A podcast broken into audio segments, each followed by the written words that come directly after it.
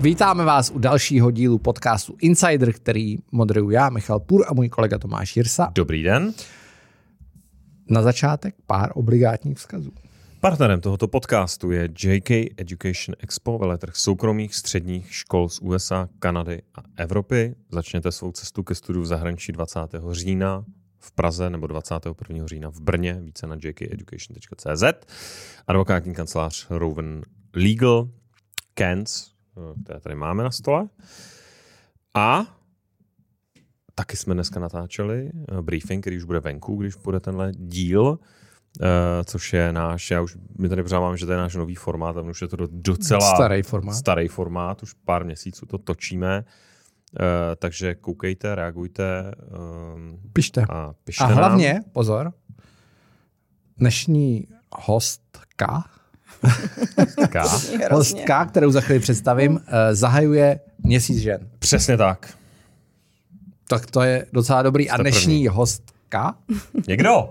je Diana Rádl, Rád, Rádl Roherová. To je strašně vyslovit. Roherová. Co? Diana Rádl Roherová, pozor, protože někdo říká Rogerová, někdo říká Rogerová, někdo říká Rogerová. Je to Roherová. Přesně tak. Přesně uh, což je česká vrcholová manažerka, bývalá vedoucí partnerka společnosti Deloitte Česká republika a Chief Strategic Officer pro De- Deloitte Central Europe. Um, a co je na tom zajímavý, po 26 letech Deloitte nedávno opustila. Už je to rok už je to rok, a vrhla se na startupy. Tak, dobrý den. Dobrý den. Dobrý den. Můžu teda začít, nevím, jestli úplně korektní otázkou na, to, na, to, na ten původ toho jména, na tu výslovnost? Můžete, můžete.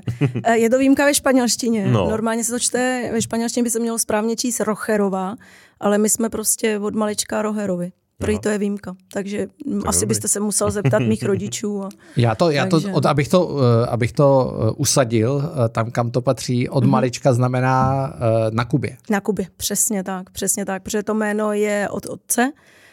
Já jsem se kdysi vlastně správně jmenovala Diana Roher Roherová, protože na, stejně jako mývají španělské no. národy, tak míváte jméno jedno po otci a jedno po matce, jenže naši se vzali v Čechách, takže mamka přijala jeho hmm. jméno, hmm. takže byla Roherová, takže jsem byla na Kubě, jak jsem byla Diana Roher, Roherová. Já jsem, uh, než se dostaneme do toho korporátního světa, Drr. protože mě ta Kuba samozřejmě zajímá, nikdy jsem tam nebyl. Mm-hmm. A, Taky ne. a, a pořád si říkám, že by jsem tam, uh, že bychom se tam, nebo by, bych tam měl se podívat. Uh, vy pořád ještě docela dost uh, tam jezdíte, udržujete ty vztahy, tak jak, jaký máte vztah ke Kubě teď? Tak já, já mám... řeknu, že jste do 12 let vlastně žila vyrůstala, na Kubě. Přesně vyrůstala. tak, vyrůstala jsem na Kubě. Vztah ke Kubě mám pozitivní a negativní. Pozitivní z toho titulu, že tam mám obrovskou rodinu a mám tam i nevlastní sestru, takže musím mít vzhledem k těm rodinným vazbám, které tam jsou strašně silný a na Kubě se ty rodinný vazby hrozně držej, tak je to ta pozitivní stránka, ta negativní je ta situace, která na ty Kubě je a dneska je extrémně jakoby špatná, vyhrocená. Takže z té ekonomické podstaty věci se mi to nelíbí. Jo, to, co se na Kubě stále ještě děje. Takže ani to, že odešli Fidelovci Kubě příliš nepomohlo.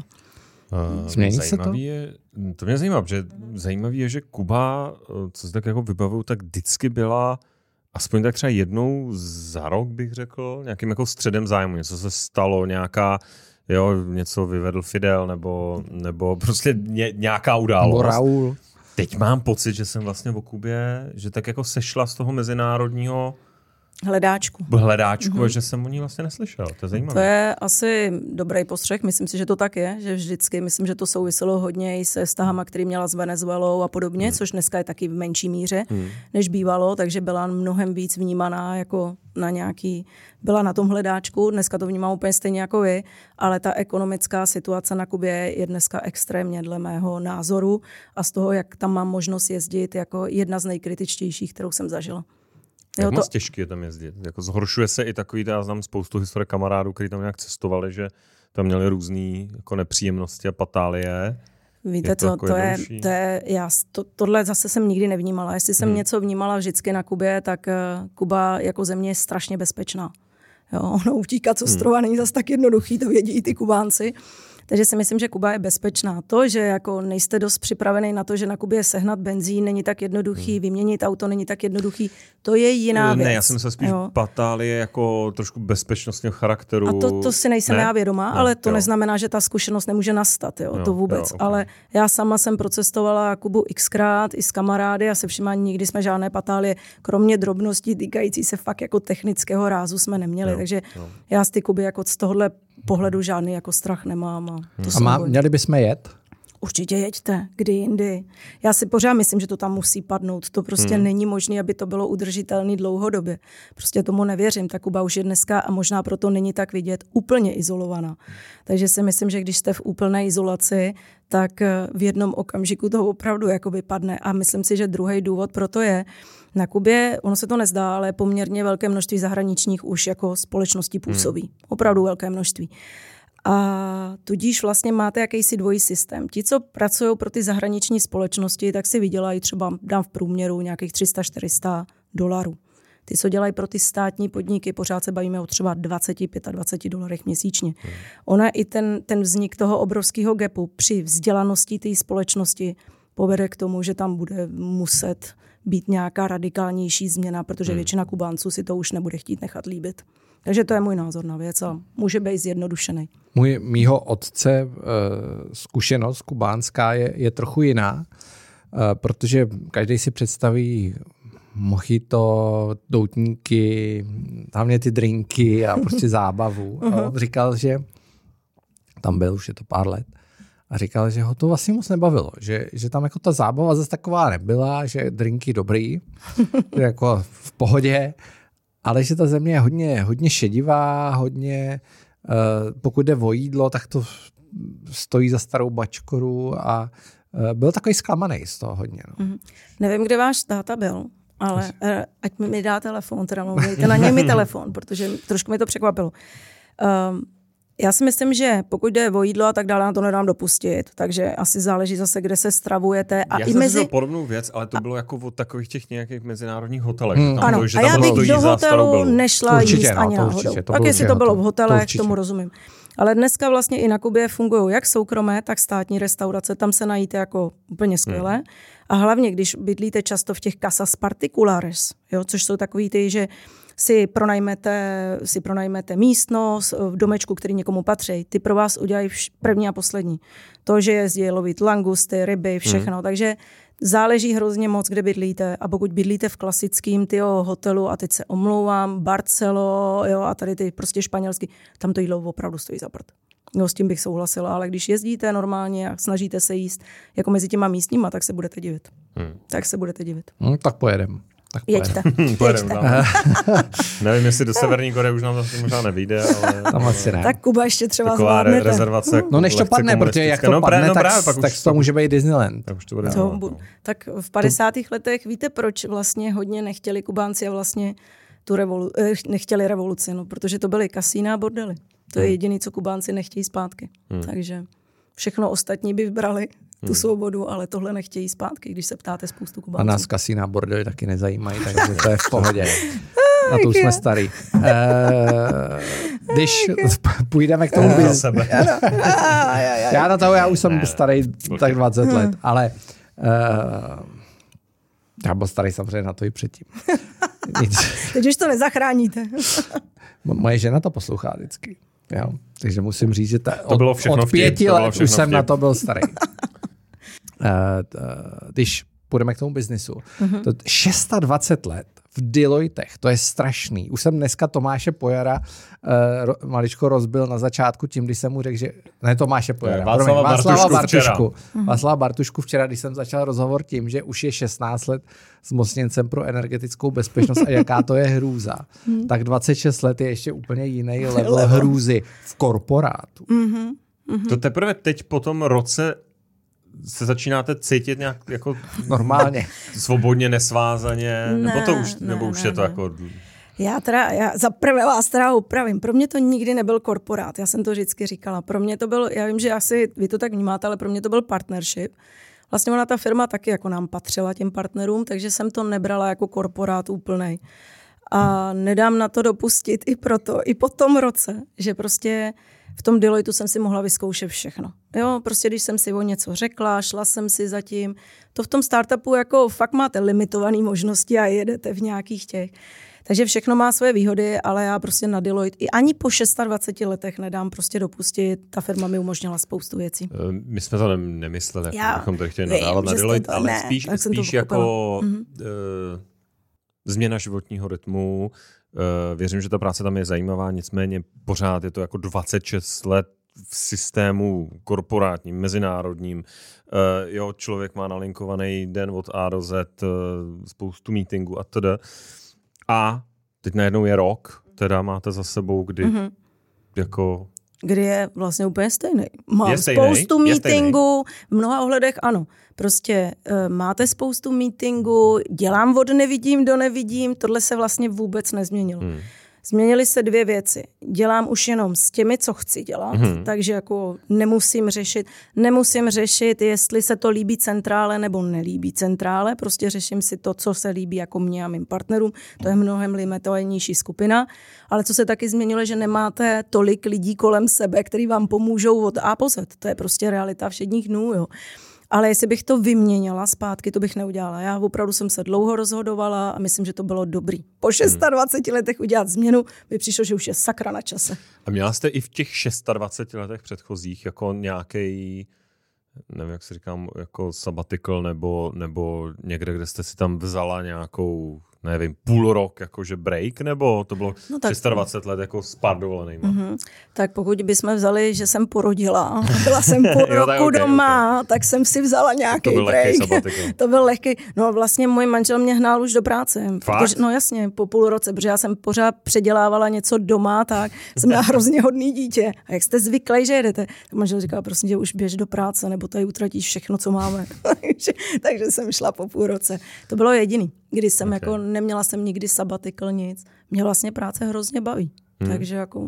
To je skvělé, proto my jsme udělali vlastně měsíc žen v Insideru, protože eh, si, si zveme ženy, které samozřejmě uh, jsou úspěšný a který, který mají co předat.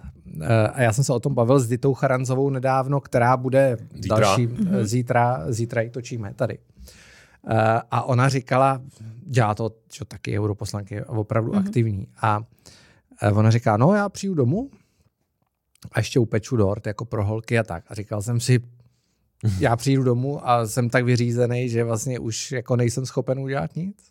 No, tak, tak mě by zajímalo, jak, jak berete tu sílu. To já nevím, to asi je hrozně individuální hmm. věc, to je asi hrozně individuální věc. Já taky nemám každý den na to, abych upekla dort a uvařila a tak dále. Takhle to nefunguje. Ale hrozně ráda to dělám, protože já se tím nabíjím naopak. Já potřebuji vypadnout z toho, že vlastně dělám úkon, který je vlastně čistě mechanický, jestli mi rozumíte. Jo? Že opravdu tu hlavu najednou potřebujeme úplně jako vypla a soustředila se na věc, která možná nemáš tak přidanou hodnotu, i když moji kluci asi mysleli, no můj manžel a syn by si to nemysleli, že dát jim najíst by nemělo přidanou hodnotu, ale že já to potřebuji jako nabíjení. Já buď potřebuji sport, nebo přesně něco vařit, nebo občas si číst, jo. ale vlastně přišla jsem mi na to a je to docela smutný ale teď jsem, teď, teď jsem právě jsem nad tím přemýšlela, že vlastně v poslední době mnohem méně čtu, protože já každý den permanentně koukám do nějakých, jako něco čtu, tak vlastně neber, nemám tu sílu vlastně se znova soustředit a ty oči, takže potřebuji něco takového jako relaxačního třeba, že se vrátím domů a uvařím a tak, mě to baví. Uh, mě tohle strašně zajímá, že to teda aktuálně hodně řeším uh, a Právě mě to zajímá v kontextu těch Deloitu, jo, kde člověk v nějaký manažerský roli nebo partnerský roli musí být jako hodně up to date. Eh, jak, jak vy jste, měl jste nějaký, nechci říct protokol, ale jako na to, jako nasávání těch informací, eh, čtení knih, eh, sledování jako různých pořadů, protože pozoruju toho spousty lidí, že s tím jako hodně Jo, že buď je to jedu, jedu, jedu a pak po nějaký době mám dovolenou a teď tam jako jdu chroustat knížky a jdu se jako do toho ponořit. A že je strašně těžké a u těch Deloitu, kde ten člověk jako je v té hodně viditelný, hodně exponovaný roli vůči těm eh, klientům, kterým radí, tak eh, A měla tak jste na starosti i v ostatní země, že? Mm-hmm. Já k tomu řeknu, možná budete překvapený, ale uh, já ve své podstatě jsem měla super tým lidí, který, ať to bylo jakýkoliv téma, tak prostě vždycky mě byli schopni jako připravovat. Řeknu to hmm. otevřeně, jsou témata, které já jsem milovala, což byly témata kolem leadershipu, ženského leadershipu a takových jako věcí, které se znají, zdají jako soft ale pro mě byly důležitý kvůli vychovávání ty mladší generace a všemu, to má hodně jako HRový témata ale spoustu jiných témat. Opravdu jsem vždycky měla lidi, kteří jako spoustu věcí nastudovali nebo mi řekli, potřebu, aby si přečetla to a to. Ale já jsem pak byla schopná s nima trávit ten čas, dvě, tři hodiny, jako on se to zdá málo, ale aby mi aspoň dali nějaký základ a to, co mě bavilo, tak samozřejmě máte pravidelně. Jo. Hmm. Takže eh, jako samozřejmě my jsme byli v rámci Deloitu, jsme se snažili dívat na ty nové technologické nebo kam se to vyvíjí. Takže když to bylo, ať to bylo už umělá inteligence, nebo třeba budoucnost jídla, nebo budoucnost sportu, jo, e-gamey a tak dále, tak jsem měla speciální týmy, které nedělali nic jiného, než mě v tom briefovala. Lhala bych, kdybych prostě říkala, že jsem schopná číst a, a studovat všechno. To, ne, to, hmm. to, to je nemožný. Jo, při tom množství těch projektů, který máte a těch věcí, co musíte zvládnout, tak to nejde. Ale ty týmy jsem měla fakt super v tom, že mi byli vždycky schopní. Jako, a i do dneška se tak hrozně ráda se právě bavím s lidmi, kteří něco vědí, protože já Jasně. to nevím, ale ten základ aspoň pochopíte. Pokud Jasně. nejste úplně hloupí, tak prostě ten základ většinou pochopíte. No a jak je to kouzlo? Mě to strašně jako zajímá, jo? protože um, jestli, jestli člověk má a vstupuje do té kariéry, eh, té vaší jako poradenský, kdy fakt vůči těm klientům jste někdo, kdo má něco předávat a dávat nějakou jako nadhodnotu, tak máte nějakou něco, co považujete za vlastně všeobecný přehled, nějakou, mm-hmm. jakože tušíte, jak ten svět funguje, mm-hmm. znáte nějaký základní opěrný body, eh, to. A teď na to jako nabalujete ty nové věci, rozumím, že tam máte, mm-hmm. kolik jako lidí mm-hmm. v mhm. tom typově ve firmě, jako jsou Deloitte, opravdu jsou, já nevím, full time zaměřený na to, že jako skautují nějaké nové věci, trendy, myšlenky a, a, a já prostě řeknu, jak tohle celý funguje. Jo, já, já vám to vysvětlím třeba hmm. na tom příkladu toho Deloitu a vlastně podobně to teď se snažíme dělat i, i, i, i v Behind. Ve své podstatě já jsem měla tým lidí, který na základě uh, analýz, který dělal Deloitu jak globálně, tak jsme určovali, co jsou ty témata, které přicházejí vlastně v následujících, a měli jsme to nakreslený, co si myslíme, že bude obrovský téma. Za dva roky to permanentně. Hmm. A vždycky jsme vytvořili mini týmy. A tohle dělal kdo? Jenom tohle, tohle buď, tu fakt mapu na tu, tu pět let. mapu na příští rok dělali analytici. Hmm. Hodně jsme na to používali i semantiku, hmm. kdy jsme si vlastně podle různých četností slov, kdy jsme viděli, jako, jaký nový jako témata přicházejí v úvahu a tak dále. Takže to dělal vlastně analytický tým, který Deloitte má. A vlastně v rámci konzultingu Eh, jako to znamená konzultačního biznesu. A tohle to jsou témata, které se vlastně určily. My jsme tomu říkali takzvaný future zones. Jo? Hmm. Vy jste nevěděli, si přesně výjdou, ale vy jste si sám z toho vybral něco, co třeba pro tu vaši zemi nebo vás to zajímalo jako téma. A my jsme vždycky na to alokovali lidi, kteří nedělali nic jiného, než to začali vlastně studovat, bavit se po světě s dalšíma týmy, protože většinou nemáte jeden tým. To je třeba hmm. nevýhoda toho, co já dneska vnímám, že proti tomu, když jste v takové velké firmě jako Deloitte, tak těchto těch týmů vznikne po světě třeba šest a ty se navzájem jako propojují, to znamená obohacují. To je jako super. Takže takhle to vzniká. To není tak, že jako ze dne na den to vytvoříte, ale prostě díváte se na to, něco vyjde, něco ne, s tím počítáte, že prostě něk- některé ty větve jsou jakoby hmm. mrtví, ale prostě investujete do toho čas některých lidí, některých jako, a to nejsou málo, málo času, ale na tom, to, že si tvoříte tu budoucnost, to za to stojí. A tyhle ty lidi opravdu nemají na starosti nic jiného, než permanentně dívat se na to, jestli se to ty země dotýká, nedotýká, analyzovat to, bavit se s ostatníma, zároveň se dívat na to, jestli na to jsme schopni namapovat služby, protože jedna věc je téma, ale druhá věc je, že třeba na to nejste vůbec schopni, hmm. namaž- nevidíte zatím, se omlouvám, nevidíte zatím ty peníze. Jasně. Takže v jednom okamžiku řeknete, hele, nefunguje to a neposlední řadě jejich úkol je vytvořit tomu právě ten business case. Říct, hele, tohle tam vidíme, takhle to bude fungovat. A to vlastně fungovalo hmm. s většinou věcí. Takhle my jsme začínali ty e-sporty, kdy jsme vlastně chtěli profesionalizovat e-ligu, taky jsme vlastně děláme, nebo jsme začali dělat některé hokejové a fotbalové týmy. Ono se to nezdá, ale je to technologická věc. Nikdo ji tady jako moc neznal, nebylo to rozvinutý. Jo, takže to, člověk jakoby sleduje, jakoby co se děje a podle hmm. toho šle. Tak jsme se my kdysi i dostali k té semantice, o které se budete chtít taky, jste zmiňoval, bavit proč vlastně i v rámci Deloitu. Já nevím, jestli vy znáte tu story, ale my jsme kdysi jako Deloitte semantiku vlastně chtěli koupit. Pak jsme hmm. nakonec ten díl neudělali a dali jsme se vlastně vlastní cestou v tvorbě jiného způsobu vyhledávání těch vlastně informací, nebo že jste to netegoval, každou, každý ten jazyk, takže úplně jiná metoda, protože jsme tomu strašně moc věřili. Věděli hmm. jsme, že to je jako, no, tak se podívejte na chat GPT, když to je large language, je to trochu jiný. Ale stejně. Jo, takže my jsme si říkali, jo, ale my chceme jinou metodu. No a dneska jsme ty dvě metody zkombinovali se semantikama, jo, protože já jsem si, mm-hmm. my jsme si tyhle ten asset vlastně od Deloitu koupili. Ale to jsou právě, že jsme se koukali na to, co přijde. Mm. Jo? A něco vyšlo, něco ne a věřte mi, že spousta toho nevyšlo co jsme jako sázeli. Spousta toho Jasně. nevyšlo. A mě zajímá, jakou roli vy jste hráli, jsem to takhle úplně nesledoval, typově v tom, v tom e-sportu, nebo se zmiňoval i hokej mm-hmm. a, a my jsme dělali, My jsme dělali, vlastně jsme pomáhali klubům, jak mají vytvořit strategii právě, aby byli to v tom ten i, v tom ah, okay, Ičku. Okay, jo, protože okay. většina klubů měla v té době klasický. Jo, a teď to znamená, jako o globálním. O globálním, přesně tak. Hmm. Jo, jak na globální, ale i v český. I v český jsme pomáhali. A třeba v Česku to bylo, jestli se nepletu, Brno, Kometa Brno. Okay. Jo, takže, jo, ale teď mě neberte přesně za slovo. Jo, ale myslím si, že to byla jedna z nich, byla Kometa Brno. Eh, když, než se dostaneme k semantiku, to tady mm-hmm. vysí ve vzduchu nepochybně. Uh, jste žena, manažerka, se vrátím k tomu našemu tématu říjen, říjen, říjen a, a listopad. Já bych neříkal říjen, že my trošku to jsme, říjen. už začínáme trošku to, že prostě měsíc žen. Měsíc žen. Měsíc žen. Uh, jak vy se vlastně díváte na tu debatu? Mluvila jste o ženském leadershipu, uh, kvóty, uh, hodně na to dávají firmy. Uh, důraz teďka velká debata kolem Nobelovy ceny pro ekonomii za pay gap. Mm-hmm, ano. Teď část veřejnosti říká, to je hrůza a část jako ty odbornější veřejnost říká, jo, to jsou skvělé věci, podívejte se do toho.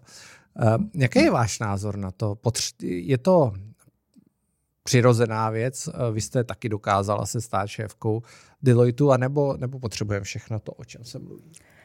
Je to, pro mě to je fakt těžký téma. Jo, já jsem byla velkým zastáncem nekvot, jo, protože si říkám, jsem si přesně říkala, já nechci, aby mě někdo dal funkci nebo roli, cokoliv, jakkoliv to nazveme, jenom proto, že má kvótu a musí se hmm. rozhodovat jako kvótou. A nechci být tady ty pozici, takže jsem byla velkým odpůrcem kvót. Paradoxně se dneska víc přikláním k tomu, že pokud nemáme lepší způsob, jak to udělat, tak ty kvóty, jo, nějaký směřování mi dávají vlastně smysl. A to z toho titulu, že já pokud by byly jiný KPIs, když to tak jako řeknu, než eh, kvóta 25%, ale opravdu při mě by vyhovovalo mnohem více, že by bylo v každém výběrovém řízení musíte se pokusit alespoň najít jednu ženu, aby tam byla na tom seznamu, jo, ale je to šílený. Jo, ale jako rozumím tomu, jo, že, že se to může. Ale prostě já pokud tam nemáme nějaká tvrdá jako KPIs, který vedou k tomu, aby se spousta lidí zamýšlelo nad tou ženskou částí, tak bohužel jsem se začala přiklánět, že ty kvóty udávají nějaký směr a že musíte a pak se omlouvám, ty mužské populaci nezbývá nic jiného, než se po té ženě porozhlídnout. Jo. A ono to často vidíte třeba Uh, já když se pojám na finanční svět nebo fin- na banky, teď jsme hmm. se bavili o těch bankách, tak je to dobrý příklad. Vemte si, že v těch bankách už dneska máte. V každém bordu prakticky je žena. Jo, před x let ještě nebyly. Ale vlastně žádná žena ještě nevede banku. Stále ještě, jo, z těch hmm. významných hmm. a tak. Když se podíváte do energetických, ale společností, no vůbec na energetiku, je to pořád ještě takový starý, hodně mužský svět, jo. Kromě Dany Dráboj. Eh, ano, ano. Jo, takže je to, je to zajímavé vidět, že to přemýšlení je opravdu jiný. A já si to pamatuju z Deloitu, kdy jsme chtěli tu ženskou část víc podpořit, tak problém byl primárně v těch part-timech, v tady těch věcech, kdy muži často říkali, no ale my nemůžeme jako živit ženu na part-time, my nemůžeme dovolit toto, my nemáme na to čas a prostor. A ono se jevilo, že to je jenom lenost, jako v mnoha ohledech, jo, nic jiného. Hmm. Ale Navíc, ono jak vychovávat... je stará kapitalistická poučka, part-time je nejlepší, protože ten člověk stejně dělá naplno a bere půlku a bere, peněz. A bere půlku peněz, jo, což tak úplně není, ale, ale, ale prostě vychovávání a bez těch kvót ani, nebo bez nějakých KPI, se tě nazveme jakkoliv, to prostě bylo hrozně těžké, jo, se tam hmm. dostat. A co se nám ukazovalo, bylo i to, že v okamžiku, kdy jsme si dali nějaká KPIs, tak i ty ženy se začaly víc ozývat. Ono totiž my jsme, já to vždycky uvádím na jednom příkladu, my třeba když jsme hodnotili partnery a chtěl jste se stát partnerem, tak byl velký panel a ten panel vás usuzovat, jestli už můžete mezi jako ty další jako partnery nebo to.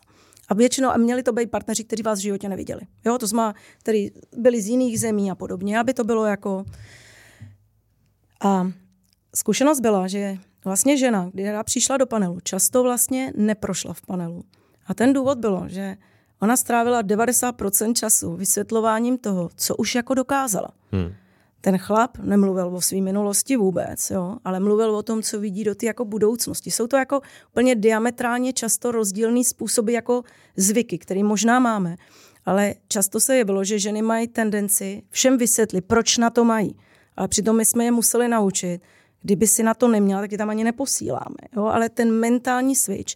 A nám, nám, my jsme pak museli dát do panelu ženy, ženu, hmm. aspoň jednu, aby tohle to vlastně jako to byl ten okamžik, kdy jsme si uvědomili, protože ta přemýšlela jinak, že jeden mluví o koze, druhý o voze, a tudíž srovnáváme nesrovnatelné věci. Zní to možná jako jednoduše, ale proto víc jako se dívám na ty KPIs a pro mě kvota je jedno KPI.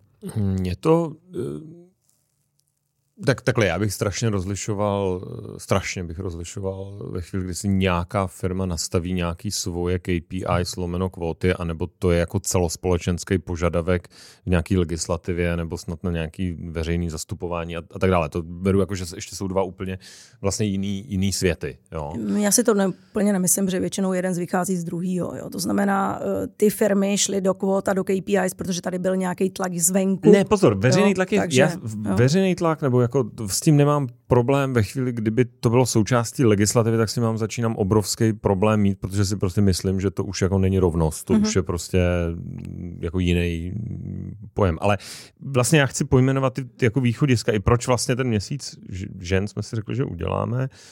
Uh, a možná to taky rozhodne s nějakýma věcmi, které, které vy jste říkala, jo. protože uh, Uh, já myslím, že my oba uh, vlastně v zásadě jsme pro maximální jako využití ženského potenciálu ve společnosti. Jako tam není, myslím, že to, ta společnost to může jenom uh, profitovat a, uh, a je to jako no-brainer. Jo. Já osobně tady v agentuře vlastně náš leadership tým jsou čtyři ženy a z nějakého důvodu se mi prostě naše CFO je, jako ze, mně se z nějakého důvodu se mi mnohem líp spolupracuje, asi se ukazuje se ženama. Uh, nicméně nikdy by mě nenapadlo jako se na to prostě zaměřovat, protože oni jsou tady, protože jsou dobrý, ne protože mi někdo řekl, nebo tady je nějaký tlak, jako hele, jo, jako prostě úplně jako mentálně to máme nastavený vlastně jinak.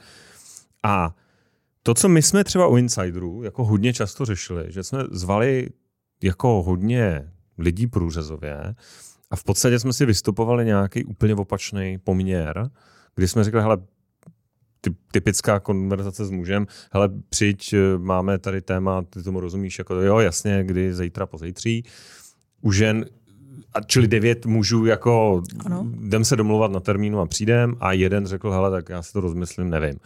U žen to bylo úplně opačný ve smyslu, Uh, ve smyslu, uh, ty jo, nevím, co bych vám tam říkala, nebo já se vozvu za týden, pak se nevozvala. Ne, já, já to teď, já to se nesnažím tam dostat jako agendu, protože to je naše zkušenost po nějaký A já s tím souhlasím. době. Já. A vlastně uh, my jsme řekli, že to takhle uděláme pak tím měsícem žen a vlastně uh, přijde mi, že, že nevím, jak to přesně vyjádřit, jo, ale že uh, strašně škodí Eh, té diskuze, jaký to zarámování, tady nějaký nepropustný systém, který jako tady šikanuje ženy, ať už tomu říkáme patriarchát nebo něco takového.